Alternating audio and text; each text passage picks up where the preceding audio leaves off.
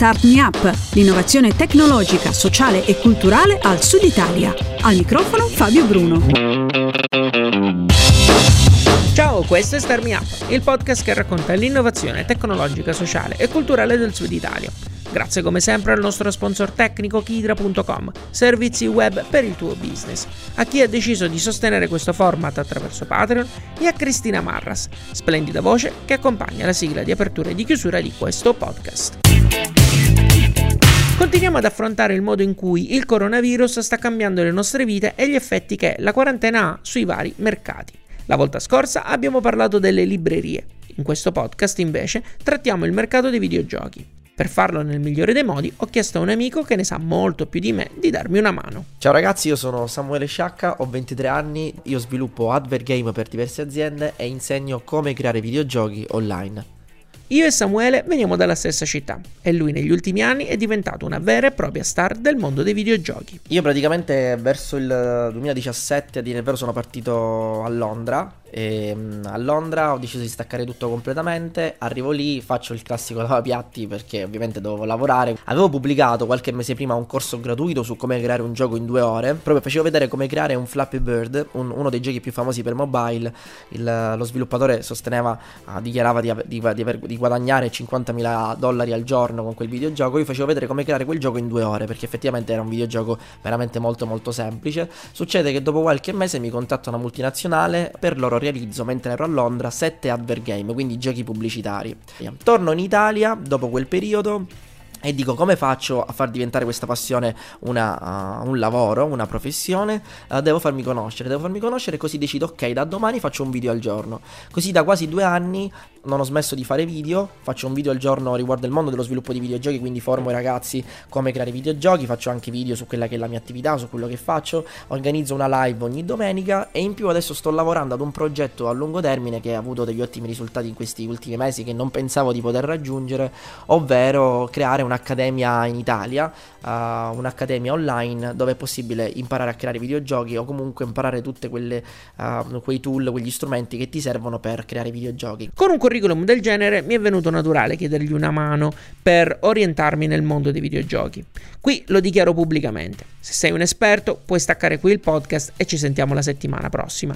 le informazioni che sentirai nei prossimi 20 minuti sono per chi, come me, è rimasto a Super Mario Bros. per Super Nintendo e ha qualche nozione di Snake del Nokia. Quello che cercheremo comunque di fare, al di là di darmi una rinfrescata degli ultimi 10-15 anni del mercato dei videogiochi, è anche quello di capire come, facendo leva su quelle che sono le proprie peculiarità, il mercato dei videogiochi ha risposto a questo periodo di quarantena. Per farlo, oltre a Samuele, ci faremo guidare da un dossier curato dall'analista investitore Matthew Ball, un'autorità nel campo dell'entertainment. L'articolo è in inglese ed è linkato nella descrizione del post che accompagna questo podcast. Esiste comunque anche una versione sintetizzata in italiano che è stata pubblicata su ilpost.it. Nel 2019, scrive Ball, i consumatori hanno speso all'incirca 120 miliardi di dollari in videogiochi, senza considerare l'acquisto di hardware. Eh, un dato che è cresciuto notevolmente rispetto a 15 anni fa, quando eh, in realtà ne sono stati spesi circa 35 miliardi. Sono cifre che il cinema o comunque le altre industrie dell'intrattenimento si sognano il giorno d'oggi. Questo succedeva naturalmente prima del coronavirus. Quando è scattata la quarantena, Verizon ha notato che il tempo passato sui videogiochi da parte degli utenti è aumentato del 75%. E, ehm, mentre, giusto anche per fare un paragone, Nielsen dice che il consumo della TV in questo stesso periodo è aumentato del 20%. C'è un aspetto centrale che è insito nel mondo dei videogiochi e che non deve essere sottovalutato. Una serie TV o un film a un certo punto finiscono, eh, mentre potenzialmente un videogioco non finisce mai, o meglio, finisce quando tu ti stanchi di giocare. Quindi questo già è anche un fattore che sicuramente incide sul consumo di videogiochi. A questo poi c'è da aggiungere l'accessibilità dei videogiochi. Chi come me è cresciuto negli anni 90 sa che chi giocava a Super Mario, per esempio, poteva farlo perché a casa aveva il Super Nintendo e non poteva giocare, ad esempio, a Sonic, che era invece un, un gioco che girava solo su Sega Master System. Oggi, intanto, da parte degli utenti, quindi se sei un videogiocatore, oggi giocare è super accessibile perché il, ad esempio il mobile gaming ha avuto un, incre- un incremento enorme per il discorso che, che facevamo, ovvero uh, basta che hai un telefono che comunque ormai di ultima generazione comunque che costa anche 300, 200, 400 euro e puoi giocare veramente a, una, uh, a milioni di titoli disponibili uh, sui vari stores digitali.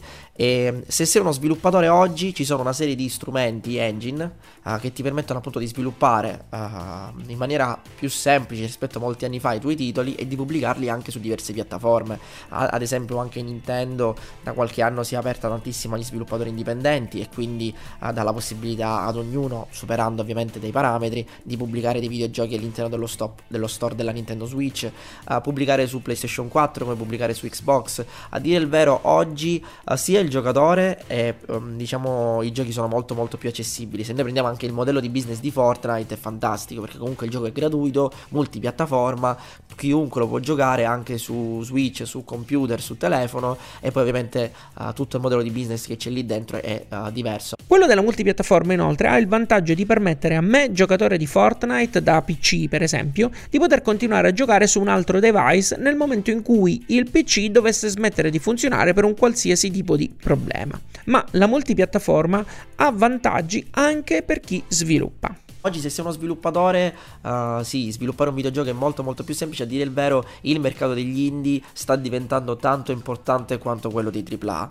Ok, neanch'io so cosa sono i AAA. Per AAA si intendono giocatori con grandi investimenti dietro, quindi sto parlando di team di sviluppo come Rockstar, Electronic Arts, quindi giochi come GTA 5, e quindi sono giochi che hanno un grosso budget dietro. Al fianco di questo tipo di giochi si è andato sviluppando nel tempo anche un mercato indipendente che si muove attraverso gli stessi canali. Qualche anno fa c'era ancora la cosa, quando ancora il gioco era di nicchia, no? quando si era considerati un nerdone, ora invece giocare ai videogiochi, quando giochi ai videogiochi sei figo, io lo dico sempre. Prima quando giocavo io ero considerato il nerdone coglione, ora invece sono, sono figo se giochi ai videogiochi. Beh, ehm, ti dico, il giocatore adesso quello che percepisce è uh, che intanto non si focalizza più sull'aspetto grafico. Qualche anno fa, ad esempio, se io giocavo a un gioco in 8 bit, dicevo, oh mio dio, questo gioco è troppo vecchio. Quindi oggi non c'è più questa cosa. E, e, quindi comunque si prevale di più il gameplay, il videogioco stesso. E no, diciamo perché i titoli indie dai tri, i titoli di, di AAA ti danno del. Ti danno, sono giochi completamente diversi molte volte. Uh, si vede anche l'investimento che c'è dietro.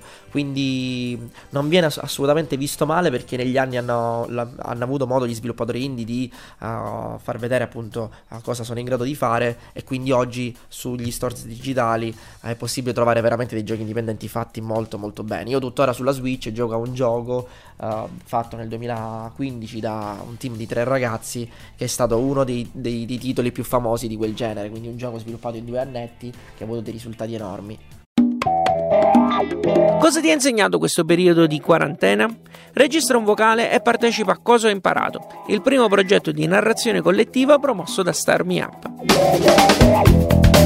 Cosa ha imparato vuole raccontare attraverso le voci degli ascoltatori di Star Me Up quali sono le cose che lo stare in casa ha loro insegnato. Solo partendo da noi stessi e da quello che siamo avremo la certezza che dopo andrà tutto bene. Registra adesso il tuo messaggio e invialo a Star Me Up via mail o attraverso i canali social ufficiali e partecipa così al primo podcast collettivo targato Star Me Up. Trovi maggiori info su radiostarmiup.it slash cosa ho imparato. Alla grande!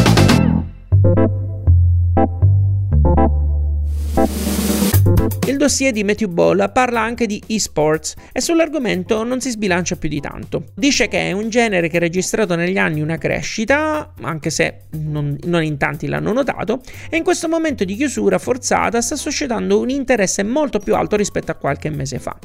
Ball non si sbilancia però perché reputa che questo interesse sia dovuto alla mancanza di eventi dal vivo con giocatori veri. Quello che posso dirti io nel mercato degli esports in generale è tutto grazie anche a dovuto al fatto che oggi ci sono molti streamer famosi che comunque uh, streamano online e um, oggi anche quel, quel, lato lì di intrattenimento uh, visivo, quindi comunque stiamo parlando di seguire delle dirette di persone che giocano, eh, è veramente aumentato in maniera uh, sproporzionata proprio anche in questo periodo di coronavirus, di quarantena, di lockdown generale, le persone che streamano e stanno a casa mentre si riprendono che giocano.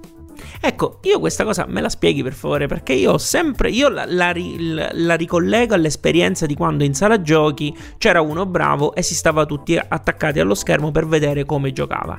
È la stessa cosa?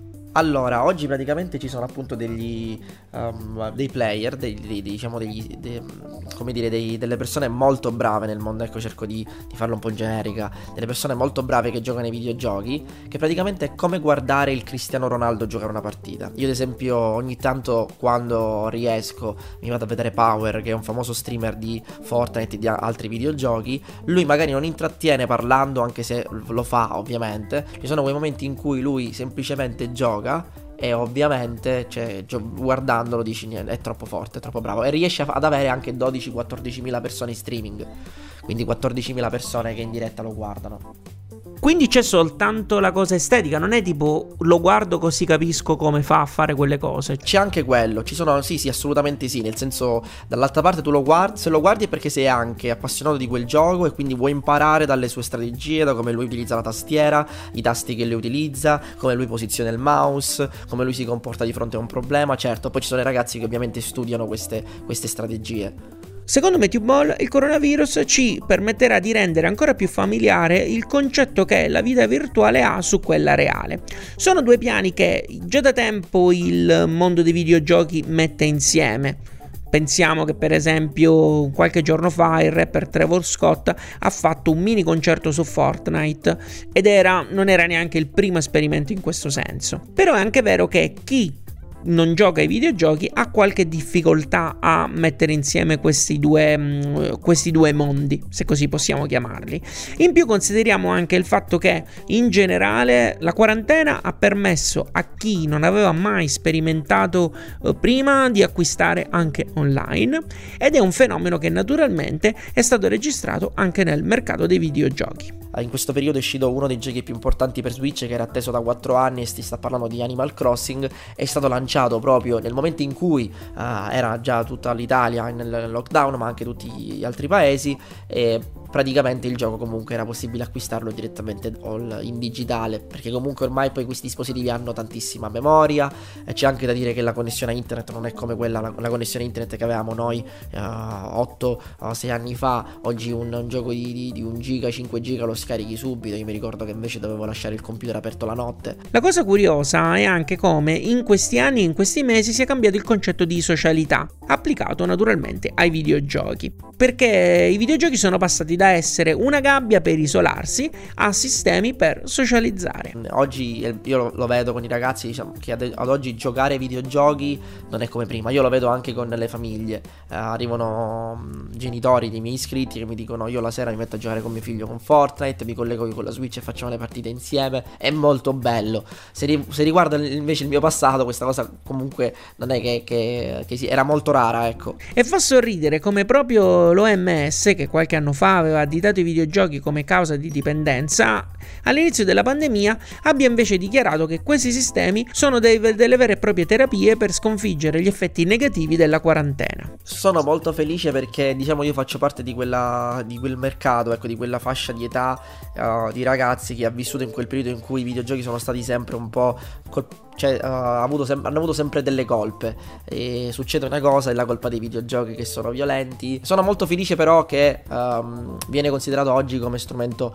non. Uh, cioè, viene considerato come strumento positivo, ecco. Ci prendiamo una piccola pausa. Nell'approcciare il settore agricolo, noi eh, abbiamo deciso di eh, rivolgerci all'inizio a quello che in, in letteratura si chiama il prosumer, quindi coinvolgere quello che sarebbe stato il nostro cliente fin dalle prime fasi di, di progettazione del prodotto per tirare fuori una soluzione che potesse essere efficace in termini sia pratici e quindi rispondesse a delle, a delle esigenze reali, sia dal punto di vista proprio di, di usabilità. La voce che senti è di Paolo Iesevoli che sta raccontando alla community di Star Me Up come Evia è riuscita nel tempo a conquistare una parte del mercato agricolo italiano e straniero. L'ho fatto grazie al prodotto che ha realizzato che mette insieme IoT, intelligenza artificiale e modelli previsionali.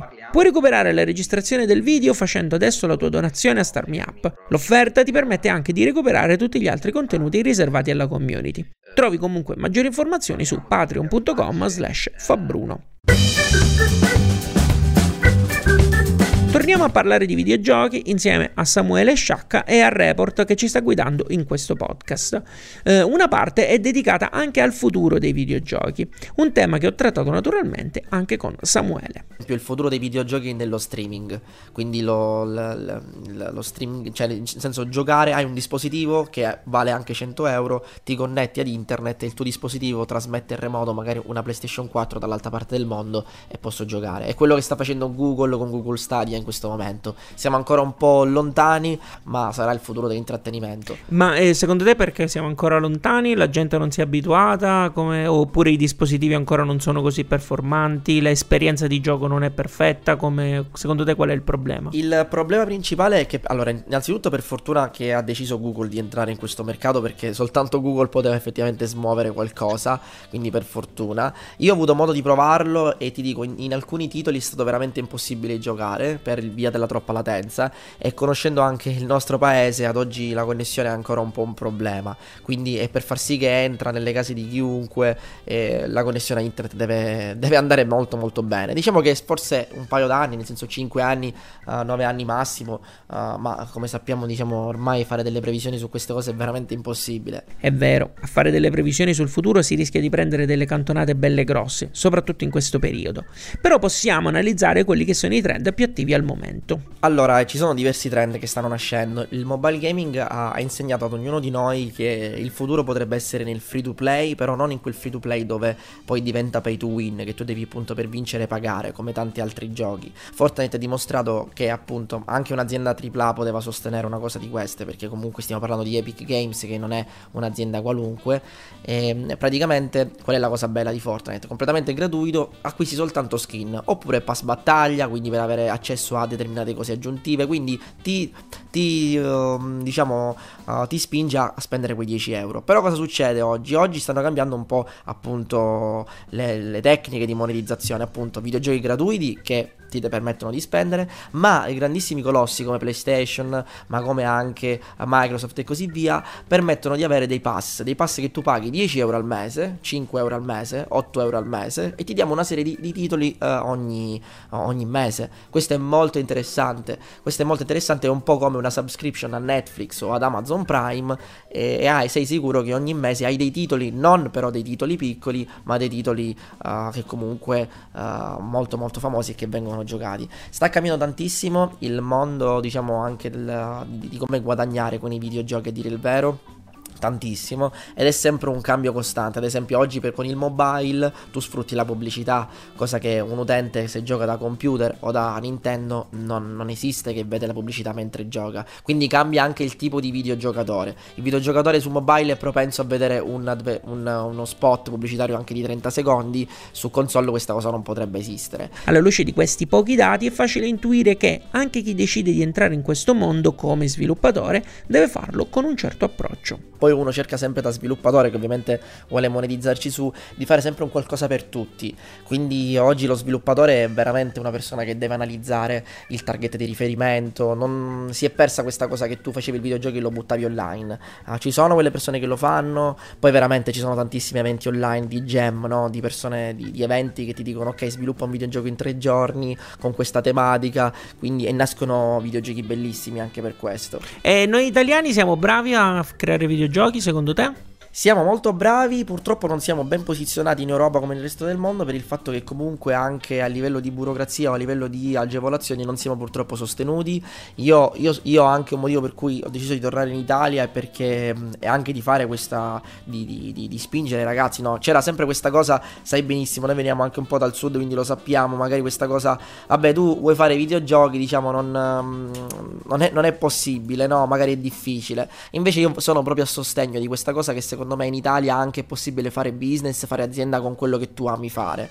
E ehm, io spero che le cose in Italia cambiano, ma comunque uh, non è che vanno male, nel senso puoi farlo. Sicuramente ci sono altri paesi che invece ti danno anche ag- super agevolazioni fiscali, anzi ci sono alcuni paesi come ad esempio l'Inghilterra, ma anche Canada e così via, che invece ci sono grandi investimenti per questo settore. Samuele, grazie mille, insomma adesso sicuramente io ne so molto di più e insomma mi hai aperto tutta una serie di, di spunti molto molto interessanti. Grazie a voi veramente per la chiacchierata. Lui era Samuele Sciacca. I link a tutte le cose a cui abbiamo fatto riferimento sono su radiostarmiup.it.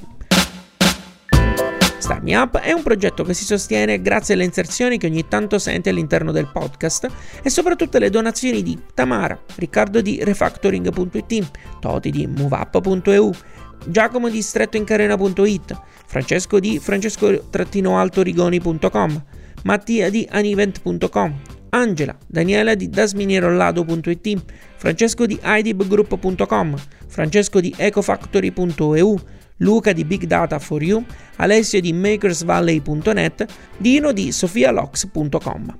Oltre a loro ci sono altre persone che sostengono con un'offerta libera e mensile Starmi Up.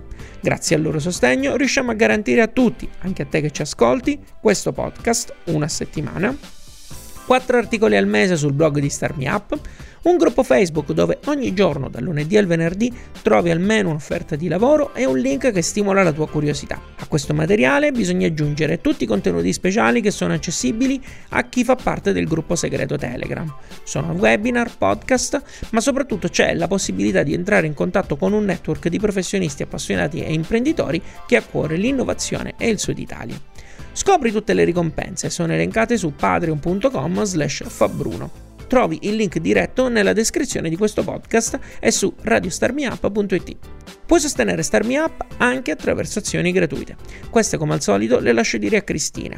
Io ti ringrazio per averci ascoltato fino a qui e ti do appuntamento alla prossima settimana con un nuovo podcast o, quando lo vorrai, sui canali di Starmi Up. Alla grande! Ti è piaciuto questo podcast? Dillo con una recensione o mettendo qualche stellina su iTunes. Un complimento fa piacere, una critica ci aiuta a crescere. Segui il programma su Twitter, LinkedIn e Instagram e se ti piace abbonati, non perderai così neanche un podcast. Start Me Up può contare sul contributo di Kidra Hosting, servizi web per il tuo business. Per info e contatti www.radiostartmeup.it